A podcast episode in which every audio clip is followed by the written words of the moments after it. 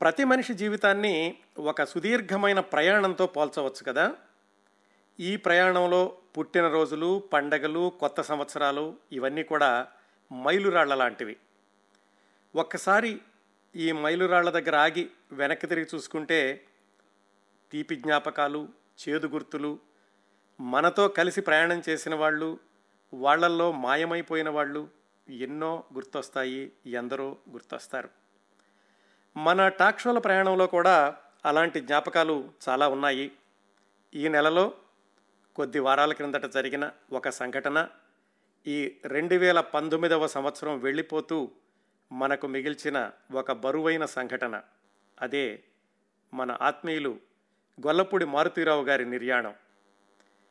ఈ టాక్ షోలను క్రమం తప్పకుండా వింటున్న మీ అందరికీ గుర్తుండే ఉంటుంది. తరచూ మన టాక్ షోల కోసం గొల్లపూడి మారుతిరావు గారు ప్రత్యేకంగా పంపించిన అనేక ప్రసంగ ఖండికలు ప్రత్యేక ఆకర్షణలుగా నిలుస్తూ ఉండేవి ఆయన తరానికి చెందినటువంటి జగ్గయ్య నాగభూషణం శోభన్ బాబు ఆత్రేయ సిల్క్ స్మిత ఇలాగా ఎవరి గురించి టాక్ షో అయినా కానీ గొల్లపూడి మారుతిరావు గారి ప్రత్యేక కొసమెరుపు ప్రసంగం లేకుండా పూర్తయ్యేది కాదు. అది మాత్రమే కాదు చాలా టాక్ షోలకు అరుదైన సమాచారాన్ని అందించే ఎంతో మందిని పరిచయం చేసింది కూడా గొల్లపూడి మారుతిరావు గారే. కాలిఫోర్నియా బే ఏరియాలోని శ్రోతల్లో చాలామందికి తెలిసే ఉంటుంది. గొల్లపూడి మారుతిరావు గారు కౌముది కుటీరానికి తరచూ వచ్చేవారని మాకు వ్యక్తిగతంగా అత్యంత ఆత్మీయులని. అలా ఆయన ఇక్కడికి వచ్చిన సందర్భాల్లో మీలో కొంతమంది ఆయన్ను కలుసుకుని ఉంటారు కూడా. ఆయన లేని లోటు ఎవరూ భర్తీ చేయలేనిది. ఈ సందర్భంలో ఈరోజు కార్యక్రమాన్ని రెండు వేల పంతొమ్మిదికి వీడ్కోలు కార్యక్రమంగా గొల్లపూడి మారుతీరావు గారికి నివాళిగా రూపొందిస్తున్నాను. గొల్లపూడి మారుతీరావు గారు ఎలిజీలు అని ఒక పుస్తకం రాశారు. దానిలో ఏమిటంటే ఆయనకు చాలా అత్యంత ఆత్మీయులైనటువంటి ప్రముఖులు బంధువులు మిత్రులు ఎవరైనా చనిపోతే వాళ్ళని గుర్తు చేసుకుంటూ వాళ్ళకి నివాళిగా వ్రాసినటువంటి వ్యాసాలు ఆ ఎలిజీలు పుస్తకంలో ఉన్నాయి. మాకు పరిచయం అయిన తర్వాత కూడా అంటే ఈ పన్నెండు పదమూడు సంవత్సరాల్లో ఆయన చాలా ఎలిజీలు వాటిని స్మృతి వ్యాసాలు లేదా స్మరణికలు అనుకోవచ్చు వాటిని రాశారు. వాటి గురించి ప్రస్తావిస్తూ ఒకసారి మాటల సందర్భంలో చెప్పారు. ఈ ఎలిజీల్లో ఎవరి గురించైనా రాసేటప్పుడు ఫలానా ప్రముఖుడు ఫలానా గొప్ప పనులు చేశారు ఫలానా పుస్తకాలు రాశారు ఫలానా బిరుదులు సంపాదించుకున్నారు ఫలానా సినిమాల్లో నటించారు. ఇలాంటివన్నీ ఎవరైనా రాస్తారండి? అది పబ్లిక్లో డొమైన్ ఉండేటటువంటి సమాచారం. వాటిని నేను రాయాల్సిన పని లేదు. వాళ్ళతో నాకున్న ప్రత్యేక అనుబంధం వాళ్ళతో నా జ్ఞాపకాలు వాళ్ళతో నేను గడిపినటువంటి సంఘటనలు ఇలాంటివి నేను మాత్రమే చెప్పాలి కాబట్టి అవే ఎక్కువగా రాస్తుంటాను అని మారుతిరావు గారు తాను రాస్తున్నటువంటి ఎలిజీల వెనకనున్న నేపథ్యాన్ని చెప్పారు.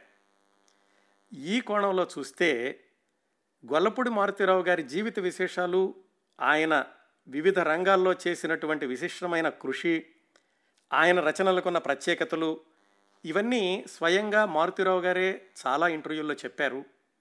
మన కార్యక్రమాల్లోనే ఎనిమిది సంవత్సరాల క్రిందట ఆయనతో రెండు గంటల సమగ్రమైన ఇంటర్వ్యూ ప్రసారం చేయడం జరిగింది. యూట్యూబ్లో ఆ కార్యక్రమాన్ని మీరు ఇప్పటికే వినవచ్చు. అలాగే ఆయన ఆత్మకథ అమ్మ కడుపు చల్లగా. దాంట్లో ఆయన జీవన ప్రయాణాన్ని అత్యంత సమగ్రంగా పాఠకుల ముందు ఉంచారు. అందుచేత ఆ విశేషాలన్నీ మళ్ళీ గుర్తు చేసుకోవడం ఈ కార్యక్రమం యొక్క ఉద్దేశం కాదు. ఆయనతో పదమూడు సంవత్సరాలుగా మాకున్న వ్యక్తిగత స్నేహం గాఢమైన అనుబంధం వీటి నుంచి మేము తెలుసుకున్న కొన్ని అరుదైన విశేషాలను ఎక్కువ మందికి తెలియని సంగతుల్ని ఈనాటి కార్యక్రమంలో మీతో పంచుకోవాలనుకుంటున్నాను. ముందుగా గొల్లపూడి మారుతిరావు గారితో మాకు ఎలా పరిచయం అయిందో చెప్తాను. ఒక్కసారి కాలగమనంలో పదమూడు సంవత్సరాలు వెనక్కి అంటే రెండు వేల ఆరు నవంబర్కి వెళదాం. లండన్లో నాగభైరు అప్పారావు గారిని ఒక ప్రముఖ వైద్యులు ఉండేవారు. ఆయన కూడా క్రిందటి సంవత్సరమే దివంగతులయ్యారు. ఆయనకు గొల్లపూడి మారుతిరావు గారికి చాలా కాలంగా మంచి స్నేహం ఉండేది. గొల్లపూడి మారుతిరావు గారు తరచూ ఇంగ్లాండ్ వెళుతూ ఉండేవాళ్ళు. నేను అప్పట్లో అంటే రెండు వేల ఆరులో సంపాదకత్వం వహిస్తున్న సుజన రంజని అనే పత్రికలో నాగభైరు అప్పారావు గారితో ఏదో వ్యాసం రాయించాను. ఆ విధంగా ఆయన నాకు ఈమెయిల్ ద్వారా పరిచయం. రెండు వేల ఆరు అక్టోబర్ ముప్పై ఒకటిన నాకు ఈమెయిల్ వచ్చింది. అది గొల్లపూడి మారుతిరావు గారి దగ్గర నుంచి మొట్టమొదటిసారిగా వచ్చిన ఈమెయిల్. కిరణ్ ప్రభు గారు మీ గురించి మీ పత్రిక గురించి లండన్లో ఉన్న నాగభైరు అప్పారావు గారు చెప్పారు. ఒకసారి నాకు ఫోన్ చేస్తారా అని ఆ ఈమెయిల్లో సమాచారం. నేను హై స్కూల్లో చదువుకుంటున్న రోజుల నుంచి గొల్లపూడి మారుతిరావు గారి రచనలతో పరిచయం ఉంది. ఏ పత్రికలో ఆయన కథ వచ్చినా తప్పకుండా వాటిని చదివేవాడిని. ఎందుకంటే ఆయన కథల్లో ఉన్న ప్రత్యేక శైలి ఆయన ఎంచుకునే కథాంశాలు ఇవన్నీ నన్ను ఆకర్షించడమే కాకుండా ఎలా వ్రాయాలి అనే దానికి అవి కొన్ని మార్గదర్శకాలుగా నాకు అనిపిస్తూ ఉండే ఆ తర్వాత రోజుల్లో పదేళ్ళ పాటు ఆయన సినిమా నటుడిగా వందలాది సినిమాల్లో నటించినప్పటికీ నాకు మాత్రం ఆయన రచయితగానే గుర్తుండిపోయారు. ఆయనతో పరిచయం కలిగేటటువంటి సందర్భం వస్తుందని ఎప్పుడూ నేను ఊహామాత్రంగా కూడా అనుకోలేదు. అలాంటిది ఆయనే స్వయంగా ఈమెయిల్ ఇవ్వడం ఆశ్చర్యం ఆనందం కలిగించాయి. ఆ మరు రోజు అంటే రెండు వేల ఆరు నవంబర్ ఒకటిన మొట్టమొదటిసారిగా మారుతిరావు గారికి ఫోన్ చేశాను. వేళా విశేషం అంటారు చూడండి మరి మొదటిసారిగా ఆయనతో నేను మాట్లాడిన వేళా విశేషం ఎలాంటిదో కానీ అలా ప్రారంభమైన మా స్నేహం ఆయన చివరి క్షణాల వరకు కొనసాగింది. ఆయన జ్ఞాపకాలతో ఆయన కుటుంబ సభ్యులతో ఇక ముందు కూడా కొనసాగుతుంది. రెండు వేల ఏడు జనవరిలో కౌముది మాసపత్రికను ప్రారంభించాం. మొట్టమొదటి సంచిక నుంచి గత నూట యాభై ఆరు సంచికలుగా ఇంకా చెప్పాలంటే ఈరోజే విడుదలైనటువంటి నూట యాభై ఏడవ సంచికలో కూడా తప్పనిసరిగా గొల్లపూడి మారుతిరావు గారి రచనలు వస్తూనే ఉన్నాయి. ఇక ముందు కూడా ఈ సాంప్రదాయం ఇలాగే కొనసాగుతూ ఉంటుంది. కౌముది వందవ సంచిక వెలువడినప్పుడు మారుతిరావు గారిని గౌరవ సంపాదకీయం అంటే గెస్ట్ ఎడిటోరియల్ రాయమని అడిగాం. కేవలం సంపాదకీయమే కాకుండా ప్రత్యేక సందర్భాల్లో ఎప్పుడు ఏది అడిగినా కానీ వెంటనే వ్రాసిచ్చేవాళ్ళు. ఫలానాది కావాలండి అని అడిగినటువంటి ఒక గంట రెండు గంటల్లో ఆయన దగ్గర నుంచి నాకు ఆడియో ఫైల్ ఎంపీ త్రీ వస్తూ ఉండేది. కౌముది వందవ సంచికకి మారుతిరావు గారు రాసినటువంటి గౌరవ సంపాదకీయం ఆడియో ఆయన మాటల్లోనే విందాం. శతమాసం భవతి. అక్షరాన్ని ఆరాధించే అదృష్టవంతుల దంపతులు. సాహిత్యం ఆయన వ్యసనం. ఆయన పెళ్ళి చేసుకున్న కారణంగా ఆ వ్యసనాన్ని వ్యావృతి చేసుకున్న ఇల్లాలు ఆయన భార్య. ఇంతవరకు ఈ విషయాలు నాకు వర్తిస్తాయి. కానీ సాహిత్యానికి ఒక వేదికని ఏర్పరిచిన ఉద్యమం ఆ ఇద్దరిదీను ఇది వారికి మాత్రమే ప్రత్యేకత. తెలుగుదేశంలో పత్రికను నడపడం ముందుగా డబ్బుతో కూడిన సమస్య తర్వాత దాని పాపులారిటీ రాబడి వగేరా. నాకు తెలిసి ఇంటర్నెట్ పత్రిక నిర్వహించడం విపరీతమైన కమిట్మెంట్ ప్రపంచంలో చాలా దేశాల ప్రాంతాల పాఠకుల్ని సమీకరించడం. పత్రికకు రెండు కారణాలుగా ప్రాచుర్యం వస్తుంది. మొదటిది పాలన రెండోది నిర్వహణ. మొదటిది సాహిత్యంతో ప్రమేయం లేని వారెవరో కేవలం వ్యాపారాన్ని దృష్టిలో పెట్టుకుని నడిపే వ్యవహారం. అలా కాకుండా సాహిత్యాభిమానంతో ఈ దేశంలో పత్రిక నడిపిన ముగ్గురు ప్రముఖులు నాకు కనిపిస్తారు ప్రధానంగా. కాశీనాథ్ నాగేశ్వరరావు గారు. అందుకే ఆనాడు ఆంధ్రపత్రిక భారతీయ చరిత్రను సృష్టించాయి. అలాగే మొట్నూరు కృష్ణారావు గారి కృష్ణాపత్రికను మర్చిపోలేం. తర్వాత కినేర సంపాదకులు పందిరి మల్లికార్జునరావు గారు. రెండవది అతి ముఖ్యమైన లక్షణం నిర్వహణ. పాఠకునికి ఆ పత్రిక స్వభావం మీద ధోరణి మీద అభిప్రాయాల మీద వెరసి వ్యక్తిత్వం. తెలుగులో మరో మాట క్యారెక్టర్ గుర్తురాక ఈ మాట వాడుతున్నాను. చాలా ముఖ్య లక్షణం. పత్రికా రంగంలో కొన్ని పత్రికలు కొందరు పాఠకులకి వ్యసనం అయిపోతాయి. అవి చదవందే తోచదు. నేను వారణాసిలో ఉన్న పదిహేను రోజులు అక్కడికి సాయంకాలం ఐదున్నరకు వచ్చే ఇరవై ఐదు హిందూ పేపర్లో ఒకదాన్ని దక్కించుకోవడానికి రిక్షాలో వెళ్ళేవాడిని పత్రిక యొక్క ఈ క్యారెక్టరు డబ్బు పెట్టుకునేది కాదు. కేవలం ఒక వ్యక్తి జీనియస్ సమకూర్చి జీనియసే సమకూర్చేది కాదు. తెలుగుదేశంలో నార్ల సంపాదకీయాలు భారతి పత్రిక వ్యసనమైన వారిని నాకు తెలుసు. ఏమిటి దీనికి పెట్టుబడి? పాఠకుని అభిరుచులతో జోక్యం చేసుకునే ఆబ్జెక్టివిటీ. పాఠకుని అభిరుచిని గౌరవించే డిగ్నిటీ. అన్నిటికీ మించి పాఠకుని మనస్సును ఈ సంపాదకుడు గుర్తించి గౌరవిస్తున్నాడనే స్పృహ.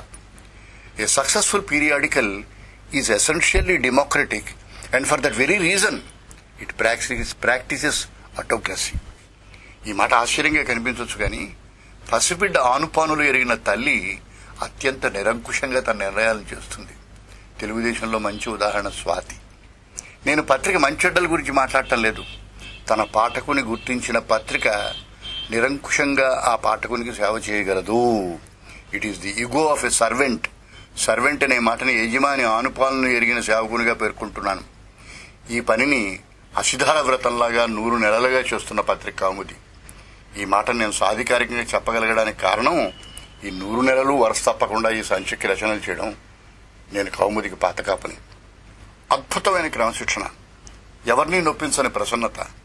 ఆయా రచయితలను రచనలకు పురికొల్పే కిరణ్ ప్రభ ఎర. తనకంటూ నిర్దిష్టమైన అభిప్రాయాలు ఉన్నా ఉన్నవని నాకు బాగా తెలుసు. ఏనాడు రచయిత అభిప్రాయాల జోలికి రాని కిరణ్ ప్రభ మడికట్టుకునే సమయమేనం ఇది చాలా అరుదైన ఆబ్జెక్టివిటీ. నేను రాసిన చాలా విషయాలు చాలా సందర్భాల్లో ఆయన అభిప్రాయాలకు ఏమాత్రం దగ్గరికి లేవని ఉండవని నాకు తెలుసు. నాకు తెలుసునని ఆయనకి తెలుసు. కానీ ఏనాడు నా అభిప్రాయాలు చెప్పే స్వేచ్ఛకి భంగం రానివ్వలేదు ఆయన. భంగం రానివ్వడం నా గర్వం. ఇలా రచయితల యుగోని నీరు పోసి పోషించిన ఘనత ప్రభది కిరణ్ ప్రభది. పత్రికలో వచ్చే రచనలోని విషయాల ఫోకస్కు ఏనాడూ వ్యక్తిగతమైన ముసుగు వేయని గడుసైన సంపాదకుడు కిరణ్ ప్రభ. అందుకు నేను ఆశ్చర్యపోయిన సందర్భాలు స్వేచ్ఛగా విశృంఖలంగా రాసిన సందర్భాలు ఎన్నో ఉన్నాయి. నా స్వేచ్ఛ అహంకారానికి అభ్యంతరం లేని రహదారి కిరణ్ ప్రభ స్ట్రాంగ్ పాయింట్ అదే కామన్ స్ట్రాంగ్ పాయింట్ కూడా. నన్ను చాలా తక్కువ మంది ఒప్పించగలరు. నేను చాలా ఎక్కువ మందిని నొప్పించగలను. ఈ రెంటిని తూకంలో నిలిపిన సంపాదకుడు కిరణ్ ప్రభ ఎంతమంది రచయితలు. విషయంలో ఎంత విస్తృతి. ఒక ఎండమూరి ఒక మల్లాది వెంకటకృష్ణమూర్తి నేను కొమ్మూరు సాంబశివరావు. వీరు కాక ఈ శరం రచయితలు నవలలు ఆత్మకథలు ట్రావెలాగ్స్ కవితలు వ్యాసాలు. ఇంత సమగ్రమైన కంప్లీట్ సంచిక నేను ఎరగను. నన్ను ఎలా ఒప్పించారో ఆరేళ్ళుగా ఏ వారం వరస తప్పక కాలం రాస్తున్నాను. కాదు రాయించడానికి గమనించండి మాసపత్రికలో వీక్లీ కాలం. ఏ ఒక్కరోజు ఆలస్యమైన ఆయన పలకరిస్తాడు. నా క్రమశిక్షణతో నిభాయించుకోగల మొదటి వ్యక్తి Kiran Prabha. Any day he can match my commitment and discipline. I find my match in him. అన్నిటికన్నా గొప్ప ఉపకారం రచయితలకు తమ రచనలకు దక్కే విస్తృతి. కౌముది ద్వారా ఆశ్చర్యంగా చాలా దేశాల తెలుగువారు నాకు అభిమానులు అయ్యారు ఇంతమంది ఈ పత్రిక చదువుతారని చాలా కాలం నాకు తెలియదు ఫలానా కాలం ఇన్ని వేల మంది చదివాన్ని కేంద్రప్రభ మధ్య మధ్య రెచ్చగొడుతూ ఉంటాడు. అన్నిటికన్నా ఈ పత్రిక విజయానికి గొప్ప వాటాదారైన శ్రీమతి. ఆవిడ చేతి నుంచి రాకుండా బహుశా ఏ అక్షరము పత్రికలో చోటు చేసుకోదనుకుంటాను. రచయితలందరికీ ఆమె అభిమాని ముఖ్యంగా నాకు మా ఆవిడికి. ఈ దంపతుల కుటుంబం ఇప్పటికి ఎన్ని దేశాలకు విస్తరించిందో. ఈ నిరంతరమైన కృషిలో ఎంతో తృప్తిని మైకాన్ని అలౌకికమైన కమిట్మెంట్ని అనుభవించకపోతే ఈ పత్రిక ఇంతకాలం నిలవదు. Honesty is not a performance వ్యక్తిగతమైన జాబ్ సాటిస్ఫాక్షన్ డబ్బు కీర్తి ఇవ్వగలిగేది కాదు. రోజు పీల్చే గాలిలాగా చేసే భోజనంలాగా పలికే మాటలాగా ఈ పత్రిక కిరణ్ ప్రభ దంపతుల జీవనంలో ఒక భాగం అయిపోయింది అనడానికి ఈ నూరవ మజిలీ ఒక నిదర్శనం. ఇది నిశ్శబ్ద విప్లవం. రచయితలకు అపూర్వమైన వేదిక. వీరు సమకూర్చిన గ్రంథాలయం ముందు తరాలకు ఇచ్చే సంపద. ఈ దశలో ఈ నూరవ సంచిక సంపాదకీయాన్ని కోరి తీసుకోవడానికి కారణం సోదర రచయితలు రచయితలందరి తరఫున ఈ కిరణ్ ప్రభ దంపతులు కృతజ్ఞతలు చెప్పడానికి కొన్ని కొన్ని అనుభూతులను ప్రకటించడానికి కొన్ని మాటల శక్తి అరిగిపోతుంది. అలాగే కృతజ్ఞత అనే మాట ఈ సందర్భంలో చాలా తేలికైనట్టు నాకు అనిపిస్తుంది. ఇది భావం ముందు భాష ఓడిపోయిన సందర్భం. రెండు వేల ఏడు జులైలో Telugu Association of North America TANA వాళ్ళ కన్వెన్షన్ వాషింగ్టన్ డీసీలో జరిగింది. దానికి ప్రత్యేక ఆహ్వానితులుగా గొల్లపూడి మారుతీరావు గారు ఆహ్వానించబడ్డారు. ఆ విషయం నేను ముందుగా తెలుసుకుని కాలిఫోర్నియాలో మా ఇంటికి రండి అని ఆహ్వానించాను. ఆయన ఏమన్నారంటే శివాని నేను ఇద్దరం వస్తున్నామండి. వాషింగ్టన్ నుంచి కాలిఫోర్నియా అంత దూరం మళ్ళీ వెనక్కి ముందుకి కష్టం అవుతుందేమో నేను ప్రయాణం చేయగలనో లేదో అన్నారు. కానీ నేను వదిలిపెట్టకుండా ఆయన్ని రెండు మూడు సార్లు అడిగిన మీదట ఒప్పుకుని రెండు వేల ఏడు జూన్ చివరలో మొట్టమొదటిసారిగా కాలిఫోర్నియాలో మా ఇంటికి వచ్చారు మారుతిరావు గారిని శివానీ గారిని వ్యక్తిగతంగా కలుసుకోవడం అదే మొట్టమొదటిసారి. అలా ప్రారంభమైంది మా ప్రత్యక్ష పరిచయం. ఆ తర్వాత అరడజన్ సార్లు ఆయన శివానీ గారు ఇద్దరూ కలిసి అమెరికాలో మా ఇంట్లో వారికి ఆతిథ్యం ఇచ్చే అవకాశం లభించింది. వాళ్ళు మా కుటుంబ సభ్యుల్లో ఒక భాగం అయ్యారు. మేము కూడా వాళ్ళ ఇంట్లో అందరికీ అలాగే పరిచయం అయ్యాం. ఆయన మొట్టమొదటిసారిగా మా ఇంటికి వచ్చినటువంటి రెండు వేల ఏడు జులై నుంచి అప్పటి నుంచి మా వారం వారం ఫోన్ కాల్స్ మొదలైనవి ప్రతి వారం ఖచ్చితంగా వీకెండ్లో ఫోన్ చేయడం గత పన్నెండు సంవత్సరాలుగా ఒక ఆనవాయితీగా కొనసాగుతూ వచ్చింది. ఆయన ఏ దేశంలో ఉన్నా నేను ఏ దేశంలో ఉన్నా తప్పనిసరిగా వారానికి ఒకసారి ఫోన్లో మాట్లాడుకుంటూ ఉండేవాళ్ళం. ఫోన్ తీయగానే ఆయన అయ్యా బాగున్నారా? అని కానీ మహానుభావ బాగున్నారా? అని కానీ పలకరించేవాళ్ళు. చిట్ట చివరిసారిగా మూడు నెలల క్రిందట సెప్టెంబర్లో ఆయనతో ఫోన్లో మాట్లాడాను చాలా నీరసంగా ఉన్నారు. అప్పుడు కూడా ఏదో కొత్త రచన చేద్దాం అనుకుంటున్నానని. దాని గురించి లోగడ ఆయన నాతో పంచుకున్నటువంటి సమాచారం కావాలని అడిగారు. ఆయన ఏదైనా కొత్త రచన చేద్దామనుకున్నప్పుడు ముందుగా నాకు చెప్తూ ఉండేవాళ్ళు. ఏదైనా రాస్తే కనుక ఆ చిత్తు ప్రతి లేకపోతే ముందుగా రాసుకున్నది కూడా నాకు పంపించి మహానుభావం మీ దగ్గర ఉంచండి ఒక కాపీ అని అంటూ ఉండేవాళ్ళు. అది పాతదేదో ఒకటి అడిగారు నన్ను. రెండు నెలల క్రిందటే అది. అదే చిట్ట చివరి ఫోన్ కాల్ అవుతుందని నేను ఎప్పుడూ అనుకోలేదు. ఆ తర్వాత వాళ్ళ పెద్దబ్బాయి సుబ్బారావు గారి ద్వారానే మారుతిరావు గారి ఆరోగ్య వివరాలు తెలుసుకుంటూ వచ్చాను. నేను మళ్ళీ ఆయనతో మాట్లాడే అవకాశం లభించలేదు. ఈ సుదీర్ఘ స్నేహంలో మారుతిరావు గారి సాహిత్య జీవితం గురించి సినీ జీవితం గురించి ఎన్నోసార్లు ఎన్నో సంగతులు ఎక్కువ మందికి తెలియనివి మాకు తెలుసుకునే అరుదైనటువంటి అవకాశం లభించింది. వాటి నుంచి అంశాల వారీగా కొన్ని విశేషాలు మీతో పంచుకుంటాను. ముందుగా వాళ్ళ చిన్నబ్బాయి శ్రీనివాస్ గారి గురించి. గొల్లపూడి మారుతిరావు గారు శివాని గారుల సంతానం ముగ్గురు అబ్బాయిలు. వాళ్ళల్లో అందరికంటే చిన్నబ్బాయి శ్రీనివాస్. ఇంట్లో అందరూ ముద్దుగా వాసు అని పిలుచుకుంటూ ఉండేవాళ్ళు. వాళ్ళ నాన్నగారు మరి సినిమా యాక్టర్ అవ్వడం వల్ల రచయిత అవడం వల్ల వచ్చిందో ఏమో కానీ ఆ శ్రీనివాస్ గారికి సినిమా దర్శకత్వం మీద ఇష్టం ఏర్పడింది. ఇదంతా ముప్పై సంవత్సరాల క్రిందట విశేషాలు. మారుతిరావు గారిని ఒప్పించి కోడి రామకృష్ణ గారి దగ్గర సహాయ దర్శకుడిగా తన సినీ జీవితాన్ని ప్రారంభించారు పంతొమ్మిది వందల తొంభై ప్రాంతాల్లో. శ్రీనివాస్ గారు. ఆ తర్వాత ఆయనకు సొంతంగా దర్శకత్వం చేసే అవకాశం వచ్చింది పంతొమ్మిది వందల తొంభై రెండులో. గొలపుడు మారుతిరావు గారితో పసివాడి ప్రాణం లాంటి అనేక విజయవంతమైన సినిమాలకి మాటలు రాయించుకున్నారు అట్లూరి పూర్ణచంద్రరావు గారని. ఆయన నిర్మాణంలో గొల్లపూడి శ్రీనివాస్ గారి దర్శకత్వంలో ప్రేమ పుస్తకం అనే సినిమా ప్రారంభమైంది పంతొమ్మిది వందల తొంభై రెండు ఆగస్టు మూడో తారీఖున. తొమ్మిది రోజులు షూటింగ్ జరిగింది. విశాఖపట్నంలో సముద్ర తీరంలో షూటింగ్ చేస్తున్నప్పుడు ఆ సముద్రపు అల ఒకటి వచ్చి శ్రీనివాస్ గారిని లోపలికి లాగేసింది. పంతొమ్మిది వందల తొంభై రెండు ఆగస్టు పన్నెండు అనుకుంటా కరెక్ట్గా గుర్తుంటే.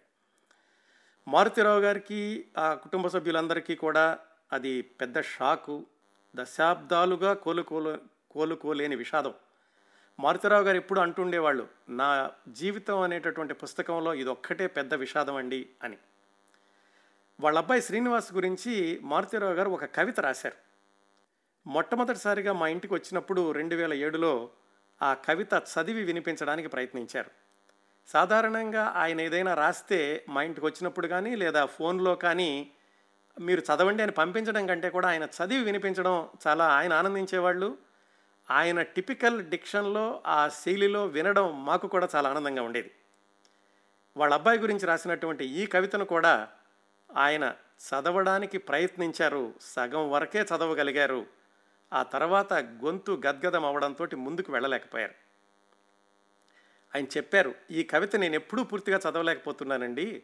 ఈ కాపీ మీ దగ్గర ఉంచండి అని ఆయన స్వయంగా రాసినటువంటి ఆ పేపర్లు మా ఇంటి దగ్గర వదిలేసి వెళ్ళారు. ఆ తర్వాత అదే కవితని ఆయన ఆత్మకథలో కూడా వేశారు. ఆయన పూర్తిగా చదవలేని కవితని నేను చదవడానికి ప్రయత్నిస్తాను. ఇది వాళ్ళ చిన్నబ్బాయి శ్రీనివాస్ వాసు గురించి మారుతిరావు గారు రాసుకున్నది. కవిత పేరు స్మృతి. ఈ నావ గమ్యం దాకా నడుస్తుందనుకున్నాను. ఈ చెయ్యి కష్టంలో నా భుజం మీద వాలుతుందనుకున్నాను. ఎంత చిన్న కారణానికైనా ఆకాశం పగిలేలాగా ప్రతిధ్వనించే ఆ నవ్వు నాకంటే ఎక్కువ కాలం నిలుస్తుందనుకున్నాను. నాకంటే ఎత్తైన మనిషి నాకంటే అందంగా కథ చెబుతాడని నలుగురు అన్నప్పుడు రహస్యంగా నాలో నేనే గర్వపడ్డాను. ఏనాటైనా ఎత్తుగా కళ్ళెత్తి చూడాలనుకున్నాను. ఇంకా అసంపూర్తిగా మిగిలిపోయిన నా కలలకి ఆ మూర్తిలో పర్యవసానాన్ని వెదుక్కున్నాను. ఆ వ్యక్తిలో ఆత్మవిశ్వాసాన్ని చూసి ఇక ధైర్యంగా వృద్ధాప్యాన్ని ఆహ్వానించవచ్చు అనుకున్నాను. కన్నీళ్ళే అవసరం లేని ఈ జీవితంలో వాటితోనే చెట్టపట్టాలేసుకోవాలని ఊహించలేకపోయాను. నాకంటే విలాసంగా నిండుగా గర్వంగా బ్రతికే మనీషి ప్రిన్స్ చార్మింగ్ ఏ పని చెయ్యాలన్నా ధైర్యం కంటే రెండడుగులు ముందు నడిచేవాడు. ఏ కంటిలో నీటిని చూసినా చేతులు మైళ్ళ కొద్దీ సాచి తుడిచేవాడు. కడుపున పుట్టిన అచ్చమైన స్నేహితుడు నలుగురిలో నాకు అందమైన అభిమాని. నాన్న అన్న పిలుపుతో నేనున్నాను అన్న ఓదార్పు కష్టం ఎవరి ముఖంలో చూసినా కళ్ళల్లో ఎరుపు. తనకి అక్కరలేని చావుకి ఆరు రోజులు కాపలా కాశాడు. జేబులో రూపాయి ఉంటే చెయ్యి వెయ్యి ఖర్చు చేయిస్తుంది. సూర్యరశ్మికి మరింత వెలుగునిచ్చే శక్తివి నువ్వు అని అమ్మ మీద పద్యాన్ని గదిలో టేబుల్ మీద ఉంచాడు. సూర్యరశ్మికి మరింత వెలుగునిచ్చే శక్తివి నువ్వు అని అమ్మ మీద పద్యాన్ని గదిలో టేబుల్ మీద ఉంచాడు. ఖరీదైన జీవితం అతని వ్యసనం ఆకలికి అవసరానికి తల వంచే మనుషులు అతని బలహీనత. ఏడు సముద్రాలు దాటి కోరుకున్న రాజకుమారి కోసం పదేళ్ళు తపస్సు చేశాడు. చిన్న కెరటాన్ని దాటి ఇటువైపు అడుగు వేయలేకపోయాడు. ఎన్ని సూర్యోదయాలు ఆ చిరునవ్వుని నష్టపోయాయి ఎన్ని జీవితాల్లోంచి స్నేహం సెలవు తీసుకుంది. నా అడుగుజాడల్ని కొలిచి మిల్లీమీటర్ తేడా రాకుండా నడిచేవాడు. నాకంటే ముందుకు ఎందుకు అడుగు వేశాడో అర్థం కాదు. కన్నాను కనుక నాయనా అనాలి కానీ నాకు అతి విలువైన మిత్రుడు ఆర్తత్రాణ పరాయణుడు దైవాన్ని అమ్మని ఒకే పీట మీద కూర్చోబెట్టి పూజించే భక్తుడు ఇప్పుడే ఆ సందు మలుపు తిరిగాడు. ఈ గాయం ఇంకా పచ్చిగా ఉంది. గుండె గొంతులో అడ్డుపడుతోంది. క్షమించండి ఈసారికి సెలవు తీసుకుంటాను. మరోసారి నా దీనత్వాన్ని మరి కాస్త విప్పుకుంటాను.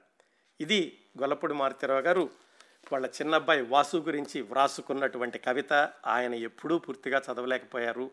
నేను పూర్తిగా చదివే ప్రయత్నం చేశాను. ఈ సందర్భంలో ఇంకో సంఘటన చెప్తాను. ఆయన మొట్టమొదటిసారి కాలిఫోర్నియా మా ఇంటికి రెండు వేల ఏడులో వచ్చినప్పుడు శాన్ ఫ్రాన్సిస్కో చూపించడానికి తీసుకెళ్ళా ఆయన్ని శివాని గారిని. శాన్ ఫ్రాన్సిస్కోలో ఫిషర్మెన్ వార్ఫ్ అని ఒక పర్యాటక ప్రదేశం ఉంది. అక్కడ వరుసనే షాపులు అయ్యి ఉంటాయి.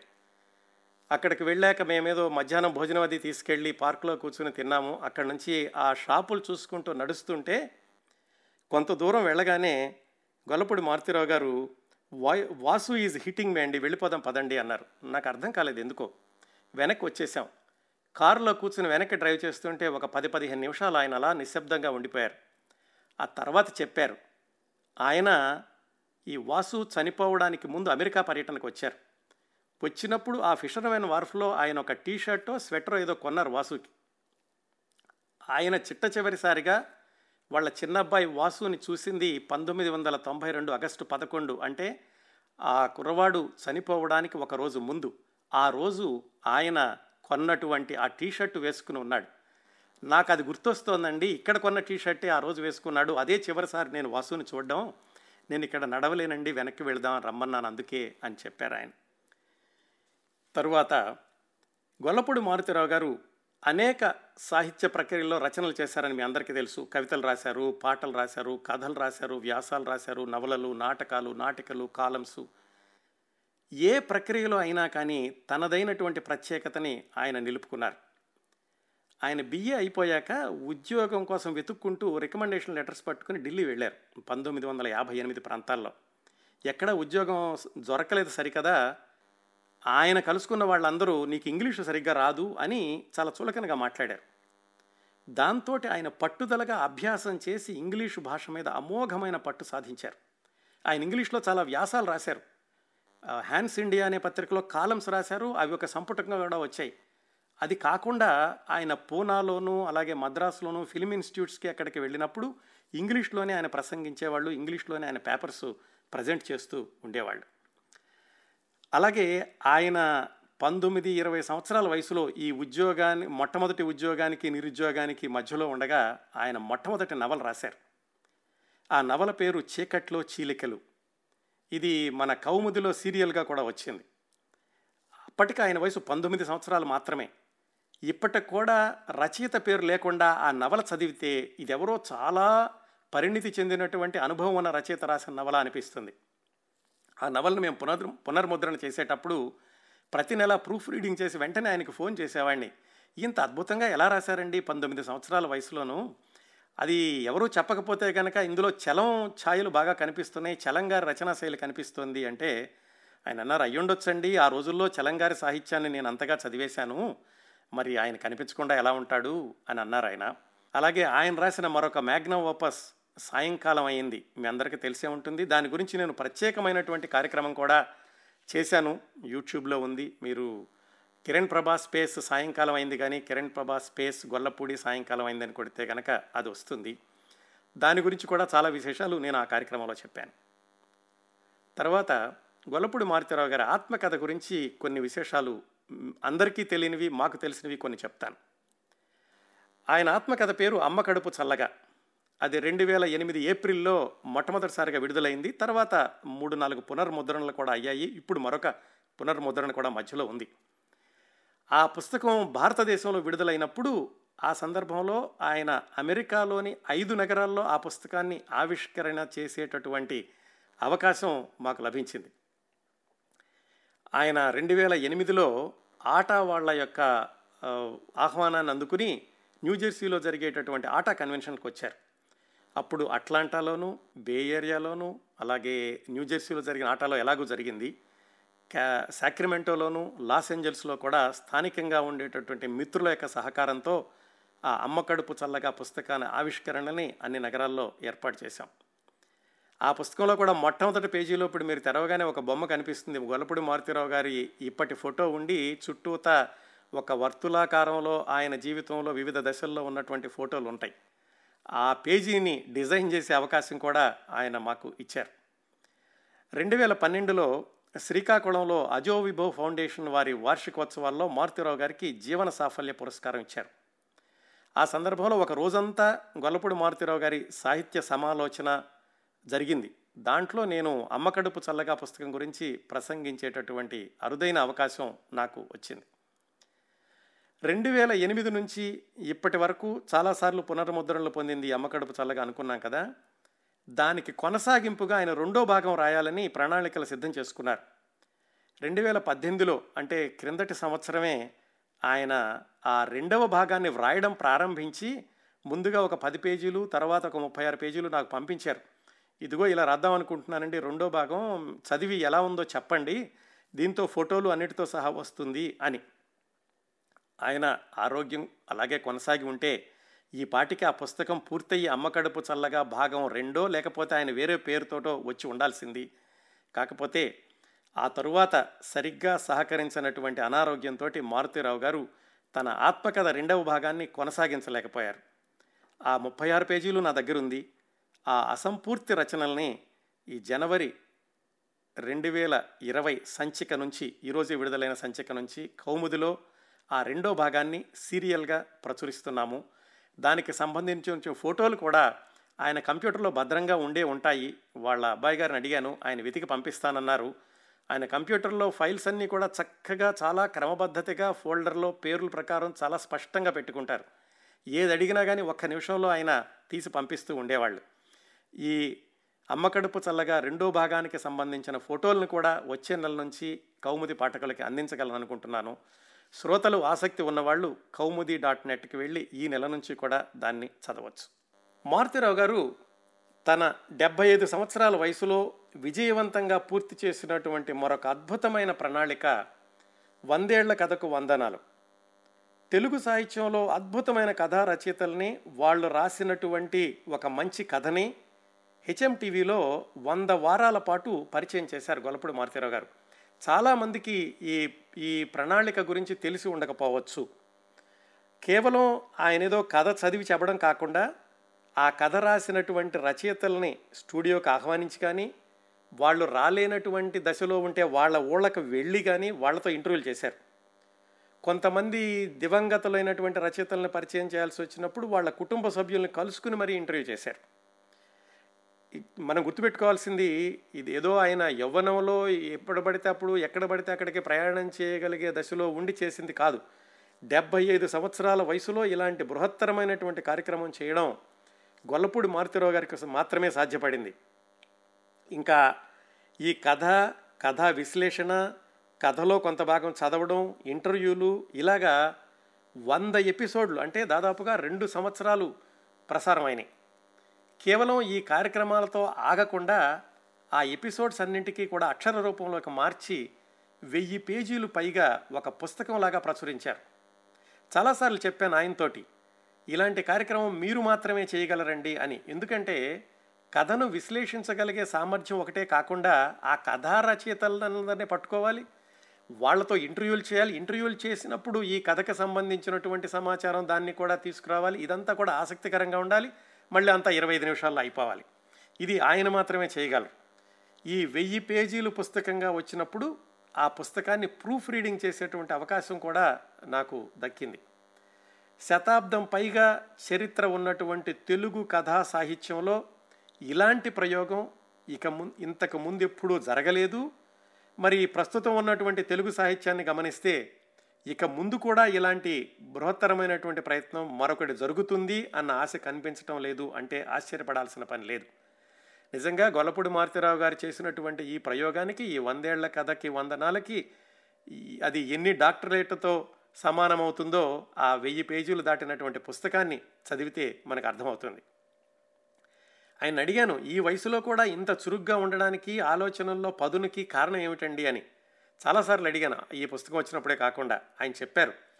అయ్యా నిరంతరం ఏదో ఒకటి అధ్యయనం చేయడం నేర్చుకుంటూ ఉండడమే మెదడుని పదునుగా ఉంచుతుంది అని అంటుండేవాళ్ళు ఆయన అలాగే చేస్తూ ఉండేవాళ్ళు కూడా కేవలం ఫోన్లో ఏదో ఆయన కబుర్లు చెప్పడం కాకుండా ఎక్కువగా నా కబుర్లు కూడా తెలుసుకుని అడుగుతూ ఉండేవాళ్ళు. అంటే ఎవరిని వింటే ఏ కొత్త విశేషం తెలుస్తుందో అని ఆసక్తిగా ఉంటూ ఉండేవాళ్ళు ఆయన చిట్ట చివరి వరకు కూడాను. అయితే ఈ వందేళ్ళ కథకు వందనాలు ప్రాజెక్టుకి ఆయన అంత శ్రమ పడినా కానీ దానికి తగినంత గుర్తింపు రాలేదేమో అని నాకు అనిపిస్తూ ఉండేది. అదే విషయాన్ని ఆయనతో ఒకసారి పంచుకున్నాను. ఆయన అన్నారు గుర్తింపు కోసం ఆశించడం నా నైజం కాదండి. చేయగలిగిన పనులన్నీ చేసుకుంటూ వెళ్ళడమే అని అంటుండేవాళ్ళు. తర్వాత గొల్లపూడి మారుతిరావు గారు తన ప్రత్యేకతను చాటుకున్నటువంటి మరొక సాహితీ ప్రక్రియ వీక్లీ కాలమ్స్ దాదాపుగా నలభై సంవత్సరాలుగా మళ్ళీ చెప్తున్నానండి నలభై సంవత్సరాలుగా నిర్విఘ్నంగా ఒక యజ్ఞంలాగా ఈ వీక్లీ కాలం శీర్షికను జీవన కాలం అనే పేరుతోనూ తర్వాత ఇతర పేర్లతో కూడా ఆయన కొనసాగించారు. రెండు వేల ఎనిమిదిలో ఒక పత్రికలో ఈ కాలమ్స్ వస్తున్నప్పుడు ఆగిపోతాయేమో అనేటటువంటి పరిస్థితి వచ్చింది. అప్పుడు వాటిని కౌముదిలో ఆయన కొనసాగించారు. రెండు మూడు సంవత్సరాల తర్వాత మళ్ళీ వేరే పత్రిక వాళ్ళు వేసుకుంటామన్నారు. వాళ్ళు ప్రారంభించినప్పుడు కౌముది కోసం ప్రత్యేకంగా ఆ కాలంని ఆయన చదివి ఆడియో ఫైల్ పంపించేవాళ్ళు. వాటిని మేము ఒక ఛానల్ క్రియేట్ చేసి యూట్యూబ్లో అప్లోడ్ చేసాం యూట్యూబ్లోకి వెళ్ళి గొల్లపూడి వీక్లీ కాలమ్స్ అని సెర్చ్ చేస్తే వచ్చేటటువంటి ఆ ఆడియోకి సంబంధించిన వీడియోలన్నీ కూడా ఆయన మాకు ప్రత్యేకంగా పంపిస్తే మేము క్రియేట్ చేసి యూట్యూబ్లో పెట్టినాయి అనమాట మారుతిరావు గారు ఈరోజు మన మధ్య లేకపోయినప్పటికీ వివిధ సందర్భాల్లో ఆయన వినిపించినటువంటి బలమైన గొంతు ఇంకా మన లోగిళ్ళలోనే ప్రతిధ్వనిస్తూ ఉంటుంది అనడంలో ఏమాత్రం సందేహం లేదు. మీరు ఒక్కసారి కౌముది వీక్లీ ఆడియో కాలమ్స్ అని కానీ గొల్లపూడి వీక్లీ ఆడియో కాలమ్స్ అని కొడితే అవన్నీ వస్తాయి. అవి వింటే మీకు తెలుస్తుంది ఆయన ఎంత పదునుగా ఎంత నిశితంగా కాలమ్స్ రాస్తూ ఉండేవాళ్ళు డెబ్బై ఎనిమిది డెబ్బై తొమ్మిది సంవత్సరాల వయసులో కూడా అని అర్థమవుతుంది. నిజానికి ఈ వీక్లీ కాలం అనేది ఒక ప్రత్యేకమైన కళ. ఏదో కథో నవలో కవితో రాసినట్టు కాదు. ఎందుకంటే ఈ కాలంకి ఒక నియమితమైనటువంటి పదాల సంఖ్య ఉంటుంది. దాంట్లో ప్రతి వారం కొత్త అంశం గురించి రాయాలి దానికి ఒక కొసమెరుపు ఉండాలి. రచయితకి తనదైనటువంటి సొంత విశ్లేషణ ఉండాలి. ఈ కళలో అమోఘమైనటువంటి అనుభవం మారుతిరావు గారిది. నాకు తెలిసినంతలో తెలుగులో ఇంత సుదీర్ఘ సమయం వీక్లీ కాలమ్స్ రాసింది ఇద్దరు. మాలతి చందూర్ గారు గొల్లపూడి మారుతిరావు గారు. వీక్లీ ఆడియోలను అందించింది మాత్రం గొల్లపూడి మారుతిరావు గారు మాత్రమే. అలాగే అనేక సందర్భాల్లో రాసినటువంటి ఆయన రాసినటువంటి పదునైనటువంటి వాక్యాలు ఈ ఈ వీక్లీ కాలమ్స్ కూడా ఇప్పటికి కూడా వాట్సాప్లో సర్క్యులేట్ అవుతూనే ఉన్నాయి. అందులో ఒకటి వృద్ధాప్యానికి ఆహ్వానం అని ఒకటి ఉంది. అది కూడా మన ఆడియో కాలమ్స్లో వినవచ్చు మీరు.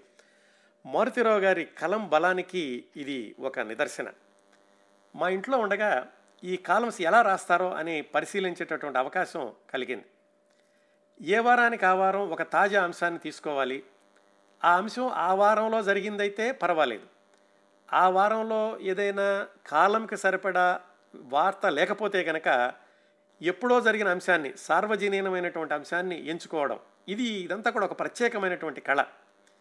అంశం అనుకున్నాక మారుతిరావు గారు సరిగ్గా అర్ధగంటలో కాలం రాసేసేవాళ్ళు. అలాగే ఆయనే స్వయంగా ల్యాప్టాప్లో తెలుగులో టైప్ చేసి పీడిఎఫ్ చేసి పత్రిక పంపించేవాళ్ళు. ఆయన భారతదేశంలో ఉండగా మాకు ఆడియోలు పంపించినప్పుడు కూడా హ్యాండ్ హెల్డ్ రికార్డర్లో స్వయంగా ఆయన చదివి దాన్ని కంప్యూటర్ కనెక్ట్ చేసి ఎంపీ త్రీగా మార్చి నాకు పంపిస్తూ ఉండేవాళ్ళు. ఆయనకి ఈ సాంకేతిక విషయాలు నేర్చుకోవడం అంటే చాలా ఆసక్తి ఉండేది. అందుకే ఏదైనా కానీ నాకు తెలియదు మీరు చేసి పెట్టండి అనడం కాకుండా నాకు నేర్పండి నేను చేస్తాను అనేవాళ్ళు అలాగే నేర్చుకుంటూ ఉండేవాళ్ళు ఆయన. ఇంకొక ప్రత్యేకత ఏంటంటే ఈ వీక్లీ కాలమ్స్ ప్రారంభించాక ఒక్క వారం అక్షరాల ఒక్క వారం కూడా ఎక్కడా అంతరాయం రాకుండా ఆయన ఏ ఊళ్ళో ఏ పనుల్లో ఉన్నా కానీ తప్పనిసరిగా సమయానికి కాలం పంపిస్తూ ఉండేవాళ్ళు. ఆయన ఇప్పుడే కాదు ఆయన నటనలో బాగా బిజీగా ఉన్న రోజుల్లో ఏది పది సంవత్సరాల్లో తొమ్మిది వందల సినిమాల్లో నటించిన రోజుల్లో కూడా ఈ కాలం పంపించడానికి ఆయన రైల్వే స్టేషన్లో కూర్చుని కాలం రాసినటువంటి సందర్భాలు ఉన్నాయని చెప్పారు. అలాగే ఈ కాలమ్స్ రాసేటప్పుడు మరి ఏ వారానికి ఆ వారం అంటే రాజకీయాల గురించి రాయాల్సి వస్తుంది వివాదాస్పదమైనటువంటి అంశాల గురించి రాయాల్సి వస్తుంది. అలాంటి రాసినప్పుడు కూడా ఆయన దేనికి భయపడేవాళ్ళు కాదు. రామ జన్మభూమి గురించి ఒకసారి అలాగే స్లమ్ డాగ్ మిలీనియర్ సినిమా గురించి పాతికేళ్ళ క్రిందట ఎన్టీ రామారావు గారు రెండో వివాహం చేసుకున్నప్పుడు ఆ విషయం గురించి చాలా ధైర్యంగా తన అభిప్రాయాలను వ్యక్తపరిచినటువంటి ఆ ప్రత్యేకత మారుతిరావు గారిది. ఈ కాలం సాగిపోవడంతో తెలుగు పాఠక లోకం ఒక బలమైన కళాన్ని కోల్పోయింది అని చెప్పుకోవడంలో ఏమాత్రం సందేహం లేదు. కాకపోతే ఇప్పటికి కూడా ఆయన గొంతులో మనం ఆ కాలమ్స్ని వినేటటువంటి అవకాశం ఇంకా కొనసాగుతోంది. అది కౌముదికి ఆయన ఇచ్చినటువంటి అరుదైన అవకాశం అది. మరి చిట్ట చివరిసారిగా ఆయన ఈ కాలమ్స్ రాసినటువంటి ఎప్పుడు రాశారు? ఆ చిట్ట చివరి మూడు కాలమ్స్ రాసినటువంటి అనుభవం ఏమిటి అనేటటువంటి విశేషాలు గొల్లపూడి మారుతీరావు గారి పెద్ద కోడలు కుమారి గారి ద్వారా ప్రత్యక్షంగా ఆమె మాటల్లోనే విందాం. అమ్మాయి గారు మమ్మల్ని రాయమని అంటే ఆయన డిక్టేట్ చేస్తూ ఉంటే రాయడం ఇలాంటివి ఎప్పుడూ ఆయన చేసేవారు కాదు. అంటే ఆయనే ఎంత మ్యాటర్ కావాలో ఆ పేజీకి సరిపడింది ఆయనే రాసేవారు ఆయనే పంపించుకునేవారు. లాస్ట్ లాస్ట్లో ఏమైందంటే ఆయనకి కొంచెం క్యాట్రాక్ట్ కూడా ఫామ్ అవడం వల్ల సరిగ్గా ఆయన రాసేది కనిపించేది కాదు. అండ్ లైన్ అలైన్మెంట్ కానీ రాత కానీ అంతా కూడా అది కూడా బాగుండేది కాదనమాట. లాస్ట్ మూడు కాలమ్స్ వచ్చినప్పుడు నన్ను పిలిచారనమాట. నన్ను పిలిచి ఆయన ఫేర్ కాపీ చేయమని చెప్పారు. ఆ అది ఆ అవకాశం ఆయన నాకు ఇచ్చినందుకు నేను నా ఎంతో సంతోషపడ్డాను. నేను ఎప్పుడూ ఎవరికి చెప్పలేదమ్మా ఇలా చెప్పడం. చాలా మంది పెట్టుకుంటారు కానీ ఇది ఫస్ట్ టైం నీకు చెప్తున్నాను అని చెప్తే మళ్ళీ నువ్వు ఇవ్వాలి వస్తూ రాకుండా అదేంటి మా ఆయన థ్యాంక్స్ చెప్తారు. అలా థ్యాంక్స్ చెప్పకండి. ఇది ఎప్పుడైనా ఇప్పుడైనా మీరు నాకు ఈ అవకాశం ఇచ్చినందుకు సంతోషిస్తున్నాను అని అన్నా అనమాట లాస్ట్లో ఇంకా హాస్పిటలైజ్ అవుతారనగా ఆఖరి దానికి ఆయన ఆయన పేరు కూడా రెడీ చేశారనమాట జలహింస అని. దానికి సరిపడిన మ్యాటర్ అంతా మా అమ్మాయిని గూగుల్ నుంచి అక్కడి నుంచి తీసి అంతా రాయమని చెప్పారు. ఇంకా అందులో ఆయన ఏ- ఏమైతే వర్డ్ యూజ్ చేసుకోవాలో అవన్నీ నన్ను పిలిచి ఇవన్నీ ఒక దగ్గర రాస్తూ ఉంటూ మళ్ళీ మనం రాసినప్పుడు చెప్తాను నువ్వు రాదు గాని అని. పుణ్యనది అని ఒక పేరు ఒక మనిషి పేరు ఒక యనమండ్ర వేణుగోపాల శాస్త్రి అని. ఆయన టైటిల్ కూడా ఇది చేశారు కానీ జలహింస అని అది కంప్లీట్ చేయలేకపోయారు. ఆయన అన్నారు అనమాట నువ్వు రావాలి సోమవారమే మనం కూర్చొని రాసేద్దాం. మళ్ళీ లక్ష్మీవారంకి వెళ్ళిపోవాలి ఇది. అందుకని బుధవారం పంపించేయాలి మనం రాయాలి ఇది అని. స- అంటే పోవడానికి ప్రీవియస్ వీక్ అన్నమాట. కానీ ఆయన ఎప్పుడు వెళ్ళినా ఆయన పడుకునే ఉండేవారు. నేను డిస్టర్బ్ చేయడం ఎందుకని నేను వచ్చేసేదాన్ని. తర్వాత ఆయన రియలైజ్ అయింది లక్ష్మీవారం సాయంత్రం ఆయన అమ్మ మనం పంపించలేదు తప్పు చేసావు. అని పాపం చాలా బాధపడ్డారు ఆయన. అది ఆయన చెప్పగా నేను రాసింది నామాలకు ఒకటి శరదత్తు ఈ రెండు జీవన్ కాలమ్స్ ఆయన డిక్టేట్ చేస్తూ ఉంటే రాశాను ధన్యవాదాలు కుమార్ గారు. చాలా అరుదైనటువంటి సమాచారాన్ని మాతో పంచుకున్నారు. గొల్లపూడి మారుతీరావు గారు చెప్తుంటే వ్రాసేటటువంటి ఏకైక అవకాశం మీకు మాత్రమే దక్కింది. శ్రోతలారా ఈ విధంగా గొల్లపూడి గారి గురించిన జ్ఞాపకాలు కొన్ని గంటలు కాదు కొన్ని రోజుల పాటు గుర్తు చేసుకోగలం. మన కార్యక్రమానికి ఉన్న పరిమితి దృష్ట్యా ఈ జ్ఞాపకాల పరంపరను ఇక్కడతో ఆపి ఒక్కో ప్రక్రియలో మారుతిరావు గారు రాసినటువంటి చిట్ట చివరి రచనల గురించి నాకు తెలిసిన విశేషాలు చెప్తాను. మారుతిరావు గారు రాసిన చిట్ట చివరి నవల రుణం మూడు నాలుగు సంవత్సరాల క్రిందట స్వాతిలో సీరియల్గా వచ్చింది. ఆ సీరియల్గా వచ్చేటప్పుడు ఏ వారానికి ఆ వారం కౌముదిలో కూడా అప్లోడ్ చేస్తూ ఉండేవాళ్ళం అంతర్జాతీయ పాఠకుల కోసమని. ఆయన చిట్ట చివరిగా రాసినటువంటి కథ పేరు ఒకే కథ ఎన్నో ముఖాలు. ఇది కూడా స్వాతి వారపత్రికలోనే వచ్చింది కానీ ఆ పత్రికలో పేజీల పరిమితి దృష్ట్యా కథను యథాతథంగా ప్రచురించలేకపోయారు. అప్పుడు ఆయన ఆ కథను పూర్తిగా నాకు ఇచ్చి కౌముదిలో వెయ్యండి ఇది యథాతథంగాను అని దానికి ఒక ప్రత్యేకంగా ఒక ముందు మాట కూడా రాశారు. దాన్ని కౌముదిలో రెండు వేల పద్దెనిమిది జనవరి నుంచి ఏప్రిల్ వరకు సీరియల్గా ఆ పెద్ద కథను వేశాం. అదే మారుతిరావు గారు రాసినటువంటి చిట్ట చివరి కథ. అలాగే మారుతిరావు గారు రాసిన చిట్ట చివరి రేడియో నాటిక ఆకాశవాణి మద్రాసు కేంద్రానికి రెండు వేల పదిహేనులో రాశారు. ఆ నాటకం పేరు రేడియో నాటకం పేరు నవంబర్ పదకొండు. చాలా సస్పెన్స్ థ్రిల్లర్ నాటకం అన్నమాట అది. రెండు వేల పదిహేనులో రాశారు. అలాగే మాకు చిట్ట చివరిసారిగా కాలం ఆడియో పంపించింది రెండు వేల పంతొమ్మిది జనవరి చివరి వారంలో. ఆయన చిట్ట చివరిసారిగా పాల్గొన్నటువంటి పబ్లిక్ ఫంక్షన్ ఆయన ఎనభైవ పుట్టినరోజు సందర్భంగా విశాఖపట్నంలో మిత్రులు ఏర్పాటు చేసినటువంటి సభ. ఆ సందర్భంగా వచ్చినటువంటి ప్రత్యేక సంచికలో నేను రాసినటువంటి ఒక వ్యాసం కూడా చోటు చేసుకుంది. మారుతిరావు గారిని చిట్ట చివరిసారిగా ఫోటో తీసింది డిసెంబర్ ఎనిమిదిన. డిసెంబర్ పదకొండు నుంచి దాదాపుగా ఆయన వెంటిలేటర్ మీదే ఉన్నారు. మారుతిరావు గారి జీవితంలో చిట్ట చివరి రోజు రెండు వేల పంతొమ్మిది డిసెంబర్ పన్నెండు ఉదయం అసలు అప్పుడు ఏం జరిగింది అనేటటువంటి విషయాలు ఆ రోజు ఆ నిమిషంలో అక్కడ ఉన్నటువంటి గొల్లపూడి మారుతిరావు గారి పెద్దబ్బాయి సుబ్బారావు గారి ద్వారా ప్రత్యక్షంగా ఆయన మాటల్లోనే విందాం. సుబ్బారావు గారు నమస్కారం అండి. నమస్కారం కిరణ్ ప్రభు గారు. మొట్టమొదట నేను యాక్చువల్గా మీకు థ్యాంక్స్ చెప్పాలి. ఎందుకంటే నాన్నగారికి చాలా మంది స్నేహితులు ఉన్నా చాలా తక్కువ మంది ఆయనకి నిజంగా క్లోజ్ ఫ్రెండ్స్ అని చెప్పొచ్చు. అందులో మీరు ఒకరు డెఫినెట్గా ఈ ఈ అవకాశం ఇచ్చినందుకు మీకు ఆ ధన్యవాదాలు. నేను ఇవ్వడం కంటే సుబ్బారావు గారు మారుతిరావు గారు లేని లోటు మా అందరికీ ఒక ఎత్తు అనుకుంటే తండ్రిని కోల్పోయిన మీకు అది మాటలకు అందని విషాదం అని మా అందరికీ తెలుసు. మారుతిరావు గారికి ఈ టాక్ షోలతో ఉన్న అనుబంధం దృష్ట్యా ఈ సమయంలో మీతో మాట్లాడడం మాకు దక్కిన అరుదైన అవకాశంగా అనుకుంటున్నామండి. Thank you so much thank you so much for those sentiments మీరు కాస్త సంభాళించుకోగలిగితే చివరి రోజు అంటే డిసెంబర్ పన్నెండవ తేదీన ఏం జరిగిందో చెప్తారా సుబ్బారావు గారు? చెప్తానండి. ఇప్పుడు ఆ అది చెప్పడం చెప్పే ముందర నేను ఒక ఒక కొంచెం వెనక్కి వెళ్ళి ఒక పది నెలలు వెనక్కి వెళ్ళి ఒక చిన్న కథ చెప్పాలి. తప్పనిసరిగా. ఫిబ్రవరిలో నేను ఒక పెళ్ళికి వారణాసి వెళ్ళాల్సి వచ్చింది. వచ్చినప్పుడు ఆయన్ని కూడా ఆయన కూడా నేను నీతో వస్తానని అన్నారు ఆయన తీసుకెళ్ళాను హీ వాజ్ సో హ్యాపీ అదే ఆయనకి ఆఖరి ప్రయాణం అనుకుంటాను. ఫిబ్రవరిలో వెళ్ళినప్పుడు కాశీ వెళ్ళినప్పుడు ఆయన్ని బోట్లో ఆ గంగలో తీసుకెళ్ళాను తీసుకెళ్ళినప్పుడు ఆయన ఏదో ఒక ఒక మెలాంకలిక్గా ఒక మాట అన్నారు. ఏమన్నారంటే ఈ ఒక మనిషికి మరణం అనేది కాశీలో అయినా అవ్వాలి లేదంటే తన పెద్ద కొడుకు చేతుల్లో అవ్వాలని అన్నారు. మరి ఎందుకన్నారు అలాగా?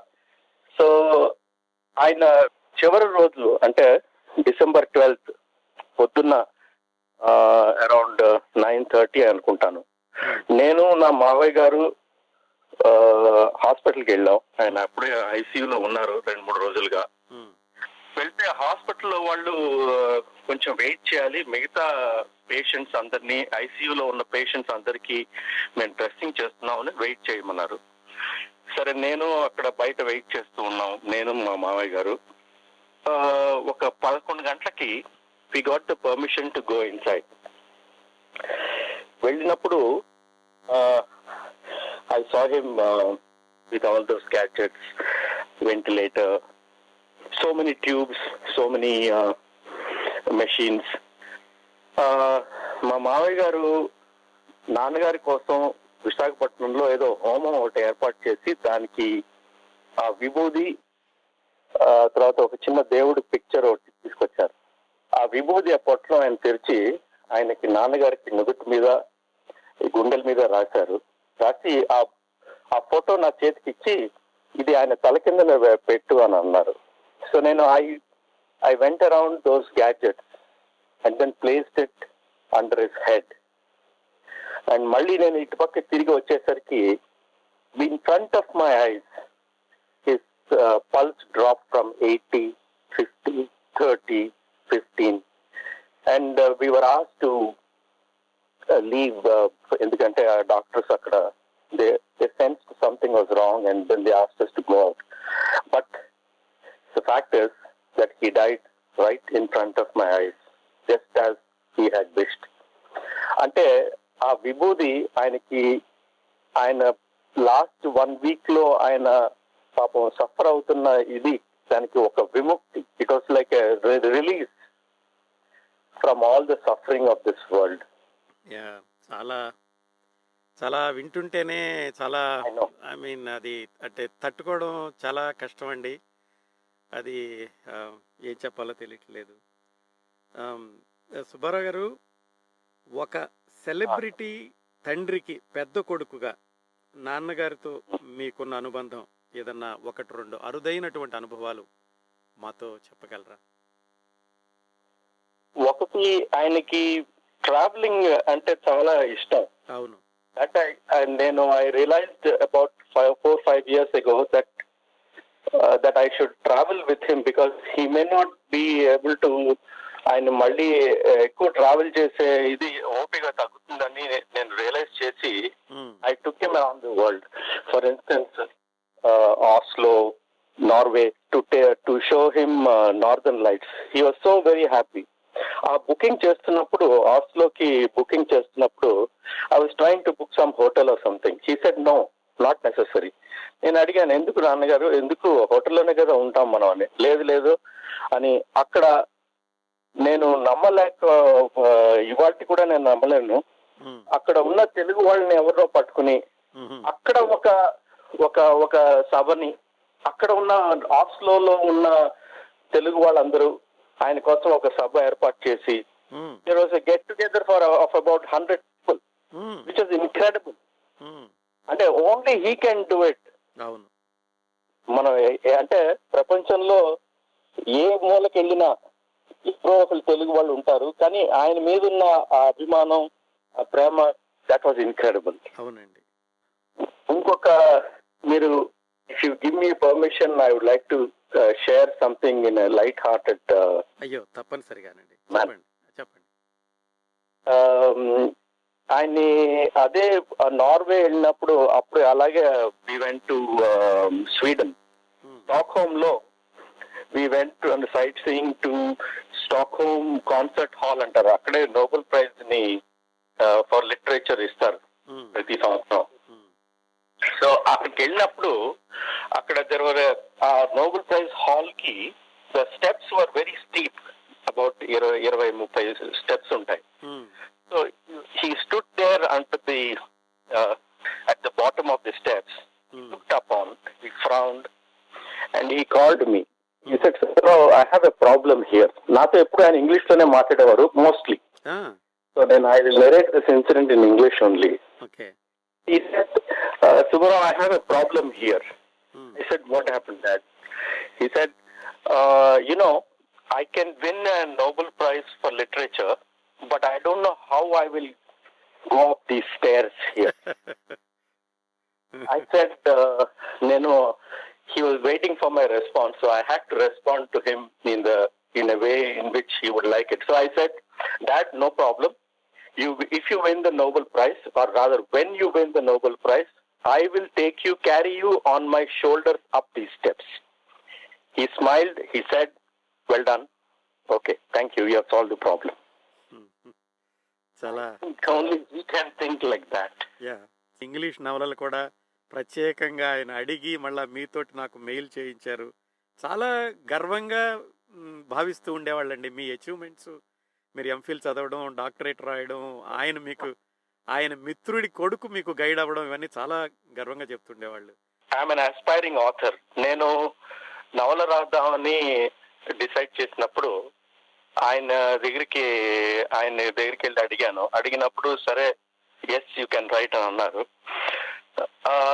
దానికి ఒక కోర్స్ ఒకటి I did one one one week course in London called creative writing of crime fiction అది చేసి వచ్చిన తర్వాత ఇంకా నాలో ఏదో I still not sure whether I can write or అనే ఒక చిన్న డౌట్ నా అన్సర్టనిటీ నా మైండ్లో ఉండేది so I went to him one day and I asked him do you think that that I can write he said one word his reply was in one word he said shut up and start writing I did exactly that uh, today and i know he was incredibly proud of uh, uh, the two novels which i wrote అవును he I, i'm lucky that uh, he read that and uh, మూడో నవలకి uh, నాకు research కోసం నాతో శ్రీహరికోట ఎన్నో సార్లు వచ్చారు rocket launch it is based on somewhere on on ISRO um, so he came with me he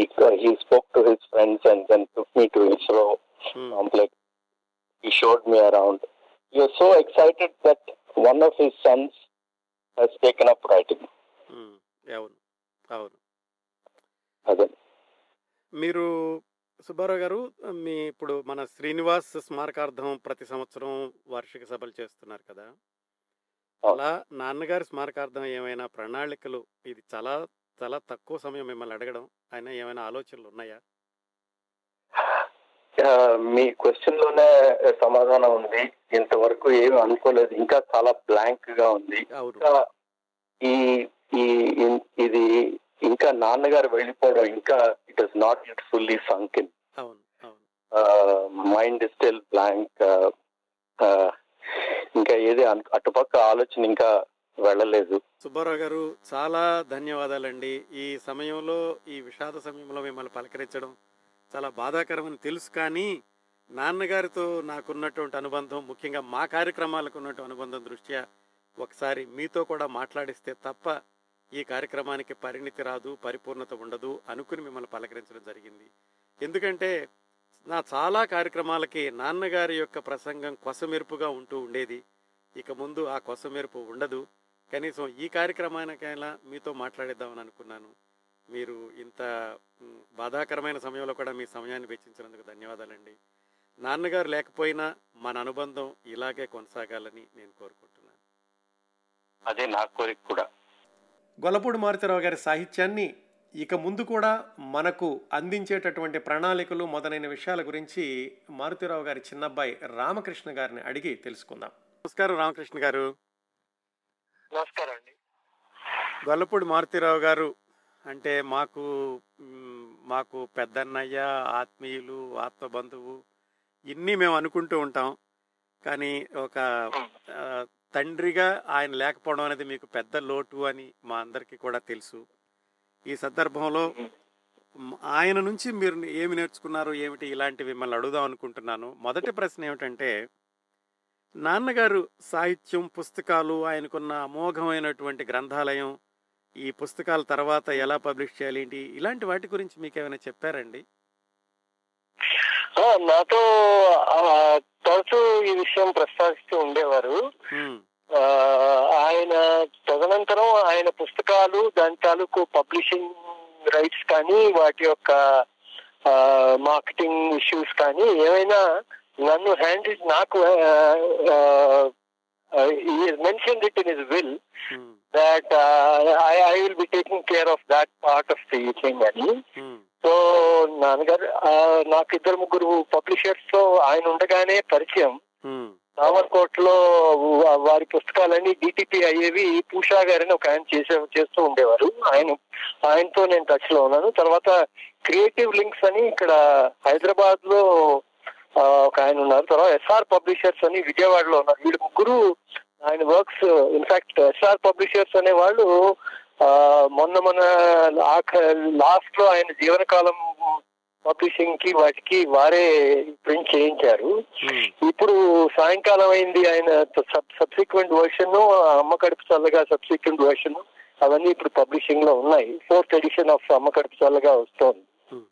So these are the things that are happening now and అదే ఆయన కోరిక మేరకు I intent to take it forward and ensure that more and more people get access to his works ఒక చిన్న బాధ్యత నాది ఉంది.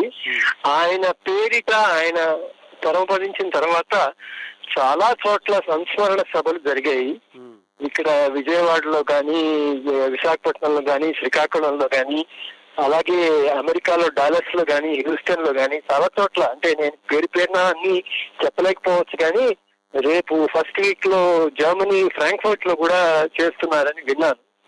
ఇన్ని సంస్మరణ సభలు చూసిన తర్వాత అవి విన్న తర్వాత ఆయన ఎంతమంది మన్ననని గెలుచుకున్నారు how many hearts he has conquered అనేది has been an overwhelming experience so I it's my duty to thank each and every one of them ఆయన తరఫున మా కుటుంబ సభ్యుల తరఫున నా తరఫున. వారందరికీ నా హృదయపూర్వక పూర్వక ధన్యవాదాలు తెలిసి తెలియజేసుకుంటున్నానండి. నాన్నగారి యొక్క జీవన శైలి అయినో ఆయన అన్ని అన్ని మాధ్యమాల్లో పనిచేశారు. అన్నిటి మధ్యలోనే మీరు చదువుకోవడం మీరు ఉద్యోగాలు చేయడం మీరు మళ్ళా జీవితంలో స్థిరపడ్డ ఇవన్నీ జరిగినాయి. ఆయన నుంచి మీరు నేర్చుకోవడం కానీ ఆయన మిమ్మల్ని ప్రభావితం చేసినటువంటి అంశాలు కానీ చెప్పగలరా? హీ ఎసెన్షియలీ ఫ్యామిలీ మ్యాన్ అండి. Unlike what is convention cinema వాళ్ళకి ఏంటంటే ఫ్యామిలీకి సమయం కేటాయించడం అనేది చాలా ఆ, తక్కువ వ్యవధి వాళ్ళకి వీలు పడుతుంది. అంటే స్వతహాగా వాళ్ళు పాపం అన్ని చోట్ల తిరగాలి కదా. తిరిగి ఒక షూటింగ్ అంటే ఒక్క చోట జరగదు. అలాగని ఈయన నాన్నగారి గురించి చెప్పాలంటే యాజ్ మచ్ as పాసిబుల్ మాతో గడిపేవారండి. Essentially he gave preference to allotting quality time to the family that is that is one thing and one thing that he has always back is honesty అండి. జీవితంలో ఏది చేసినా చాలా నిజాయితీగా నీకు నువ్వే answerable you are not answerable to the world around you um, you should be answerable to your conscience.